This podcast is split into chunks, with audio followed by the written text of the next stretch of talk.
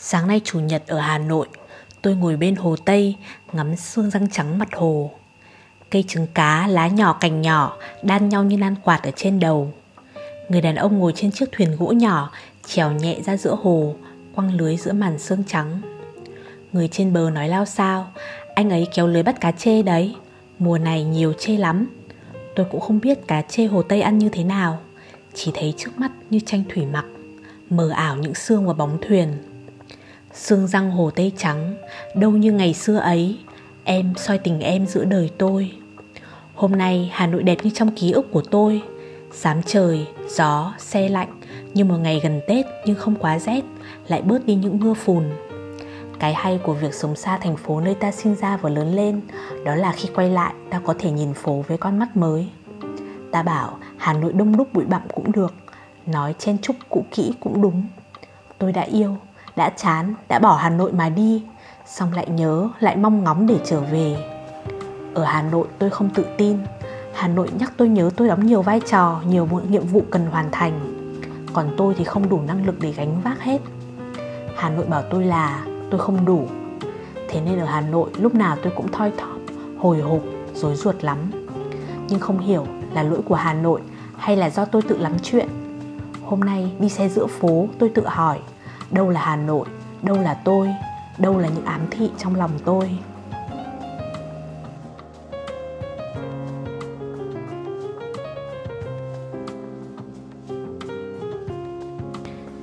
CVH chuyển về sống trong một căn biệt thự chỉ cách nhà hát lớn 10 phút đi bộ và cũng ngay đối diện với căn nhà cũ của tôi. Về Hà Nội, tôi ghé về ở với C ít hôm, cũng là dành ít thời gian để reconnect mình dần dần với Hà Nội trước khi đối mặt với thế giới thật nhiều trọng trách. Căn nhà đẹp, đậm tính cá nhân, cây xanh ở đây, tranh ở kia, căn bếp rộng, khoảnh sân trời. Cả cái sân thượng có cái giường xếp nơi hát hay nằm nút phơi nắng mà không sợ hàng xóm nhìn. Tối, CVH ngồi trên đi văng uống rượu nói chuyện huyên thuyên Chuyện những chuyến đi, chuyện đàn ông, chuyện tập tành ăn kiêng béo bụng Tôi ngồi lơ mơ gãi đầu con sam nặng 40 cân, lông vàng như tấm thảm dưới chân mình Tôi với C dành nhiều thời gian đi bộ trên phố. Sáng ngủ dậy, tiếng hàng xóm lao sao Đi nghe nhạc hai buổi tối. Một buổi ngồi bệt dưới sàn nhà và nghe các em thanh niên hát với guitar và piano. Hát không hay lắm nhưng em nào chơi đàn cũng giỏi. Tôi với C ngồi hút thuốc trên sân thượng. Mưa rơi lộp đột Nhưng mà hút thế thôi Chứ hút thuốc làm da tôi xấu lắm.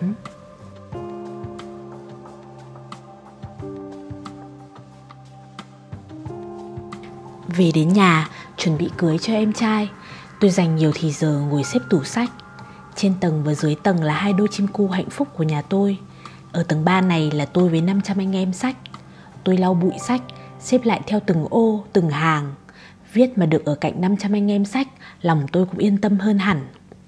Nhà mới được sơn sửa lại, bớt đồ đạc, tôi như chạm tay được vào cái nhà nguyên bản, như giống như cách đây 10 năm khi mới chuyển về đây. Căn nhà trống, mùi sơn mới. Đầu tôi là hình ảnh của những năm trong 10 năm vừa qua. Bà tôi vẫn nằm trong viện, tối qua vào thăm bà, bà sốt nhẹ, thiêm thiếp. Bà nhìn tôi nhưng không cười như mọi lần.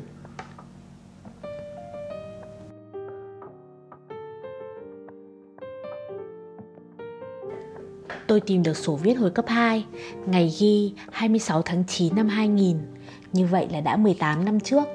Lúc đó tôi cũng từng viết, muốn kể một câu chuyện. Và rằng để khi nào lên cấp 3 hoặc đại học, khi đọc lại thì có thể cười và nhớ về mình thời cấp 2 như thế nào. Thế mà giờ đây đã tốt nghiệp đại học được cả chục năm rồi, đọc lại mấy câu chuyện ngây thơ, lúc đó viết thật mạnh dạn, đủ cả tả, kể, hội thoại lẫn lộn, không biết sợ là gì. Viết có lẽ là như thế mà không phải ai cũng muốn được làm tác giả lớn tiếp theo nhiều khi chỉ là được để kể lại cho chính mình nghe cuộc sống mà mình đã sống. Thế rồi, cứ như thế tôi đi giữa hà nội, giữa phố phố ôm tôi vào lòng phố, hoặc là tôi ôm phố vào lòng tôi.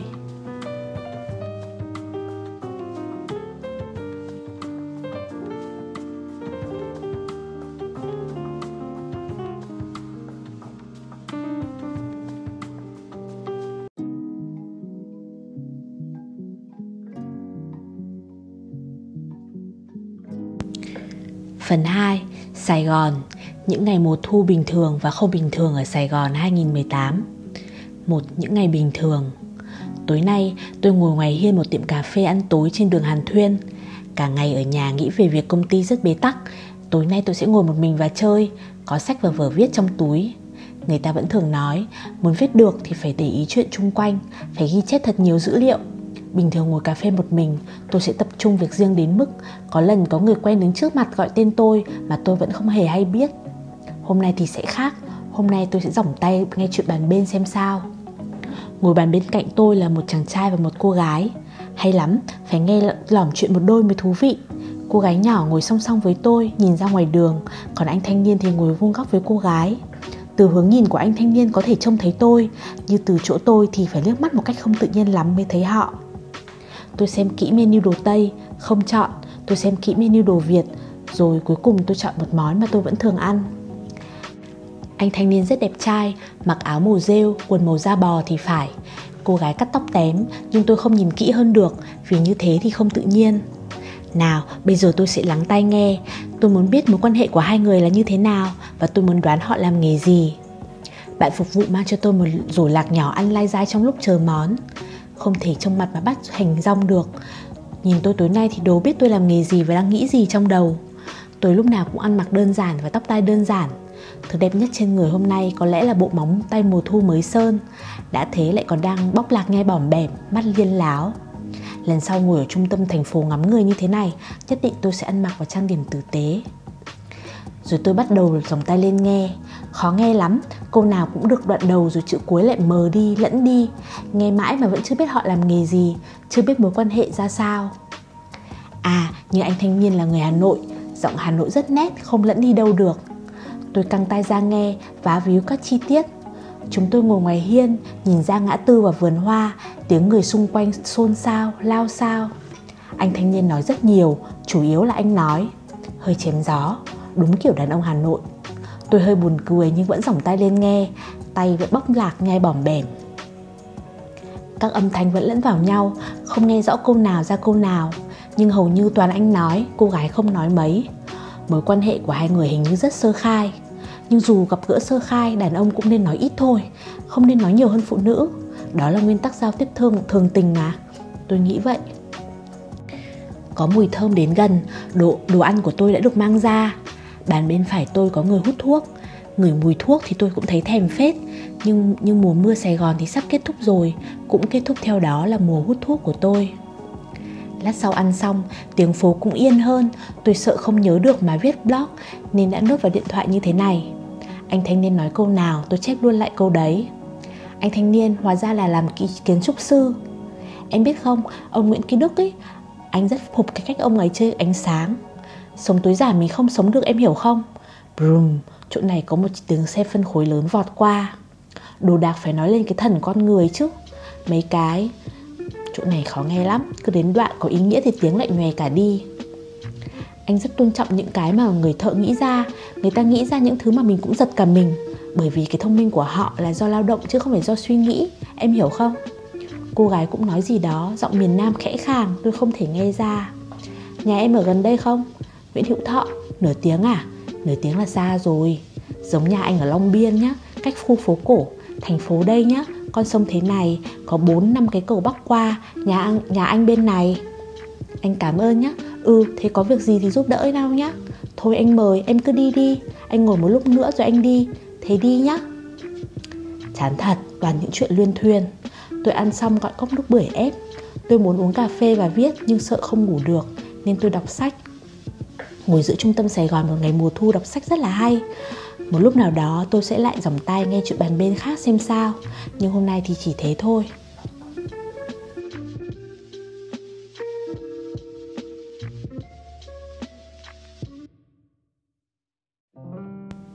Hai những ngày không bình thường. Ngày 30 tháng 9, tôi tự nhủ lòng từ giờ sẽ tập viết fiction. Ngày mùng 6 tháng 10, ngồi ở góc đường Lê Thánh Tôn và Thái Văn Lung, tôi dành 5 tiếng để viết đề cương trong một quyển sổ năm hào 2 tôi viết được một tuyến nhân vật trong tưởng tượng Ôi, tôi vui lắm vì lần đầu tiên viết được một hơi như thế về một thứ không có thật mà lại không thấy xấu hổ. Đến tối ngày mùng 7 và trưa ngày mùng 8 tháng 10, Nói thì hơi ghê, nhưng lần lượt có hai người rất giống nhân vật mà tôi vừa viết đến gõ cửa muốn ngủ lại nhà tôi. Một đứa kéo vali, một đứa xách túi du lịch. Mỗi người mang theo một nỗi niềm riêng khó chịu đựng. Tôi để chúng nó ngủ trong phòng, còn tôi ra sofa ngủ. Hai nhân vật của tôi đang rất buồn, như hai bình nước mắt di động đi lại quanh nhà, chỉ cần đụng vào là trào ra ngay. Buổi tối, tôi nấu cơm nhà, chia cho mỗi đứa một món, giúp Tôi rủ các bạn qua nhà để nói chuyện cho chúng nó vui. Sáng tôi đưa chúng nó đi ăn sáng, cà phê Đẩy một đứa đi spa trong khi đang ngồi therapy cho đứa còn lại. Ban đêm chúng nó nằm cạnh nhau Mỗi người khóc một nỗi niềm riêng không sao ngủ được. Đứa này vỗ cho đứa kia ngủ Đứa kia lại đắm nắm tay đứa này Rồi cả hai cùng khóc. Sáng hôm sau tôi dậy sớm đi ăn miếng gà Tranh thủ thời gian riêng tư ngồi đọc sách Rồi mua bánh và cà phê về cho chúng nó ăn một đêm, nằm ngoài sofa, ba rưỡi sáng tôi tỉnh dậy đón một đứa đi uống rượu về muộn. Năm rưỡi sáng một đứa khác khều chân, bảo em không ngủ được, lại ngồi vỗ vỗ cho nó khóc. Khóc chán, suy diễn chán, tự nhiên nhớ ra gì đó, nó đứng bật dậy. Thôi chị ngủ đi. Thế là tôi lại nằm ngủ ngay. Ánh sáng ngày mới màu xanh xám đã khe khẽ tràn vào sofa chỗ tôi nằm. Viết cái gì, nó đến tận nơi trước mắt tôi như thế này còn kỳ lạ hơn cả tiểu thuyết nữa. Vũ trụ như nói là Đấy nhá, không cần phải cố hình dung tưởng tượng gì đâu. Nhân vật đang đi lại khóc cười trong nhà rồi Cứ yên tâm mà viết. Tôi cho đó là một trải nghiệm rất riêng tư và thú vị dành cho tôi. Nên cho dù nỗi muộn phiền có từ họ Một buổi chiều lan sang rồi ngấm dần vào tôi Khiến tôi không chút chống cự. Tôi vẫn thầm cảm ơn mọi sự kỳ lạ và bất ngờ. Lại những ngày bình thường 6 giờ chiều, tôi đứng đợi anh Grabby đang kẹt xe ở góc đường Pasteur và Lê Thánh Tôn. Trong túi tôi có đủ Nguyễn Hiền Lê, Lưu Quang Vũ, Nguyễn Khải, Trần Dần, có cả luật hấp dẫn và đo thế giới.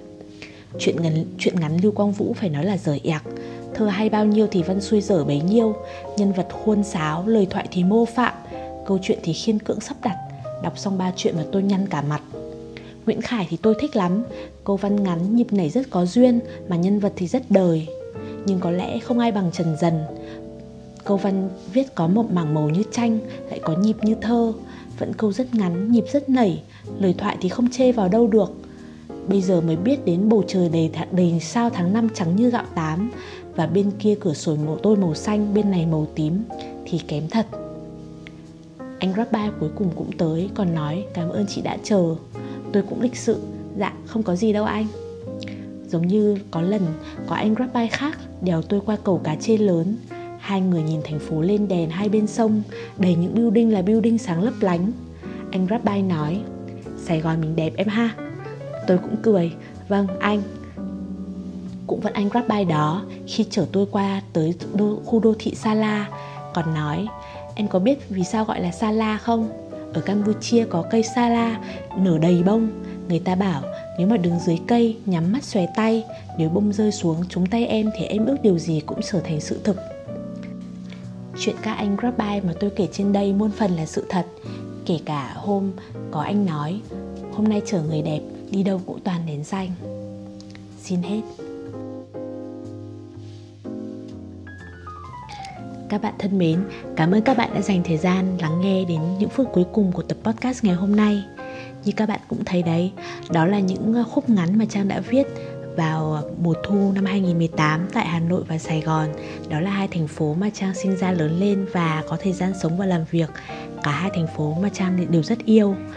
Bây giờ đây thì cả Hà Nội và Sài Gòn đều chìm trong những ngày dài của giãn cách xã hội và đi đến đâu thì cũng chỉ nhìn thấy những con đường dài hun hút, vắng bóng người Trang thực sự rất là nhớ không khí đô thị của Hà Nội và Sài Gòn những ngày còn sống động. Vậy nên hôm nay chúng ta cùng lắng nghe những đoạn viết này để cùng tưởng nhớ lại những ngày thành phố còn sinh động và nhịp sống còn cuồn cuộn chảy trong các đô thị nhé. Một lần nữa, cảm ơn các bạn đã lắng nghe và chúng ta sẽ gặp lại nhau vào tối chủ nhật tuần sau với một câu chuyện mới. Chúc các bạn một tuần mới thật nhiều năng lượng. Hẹn gặp lại các bạn.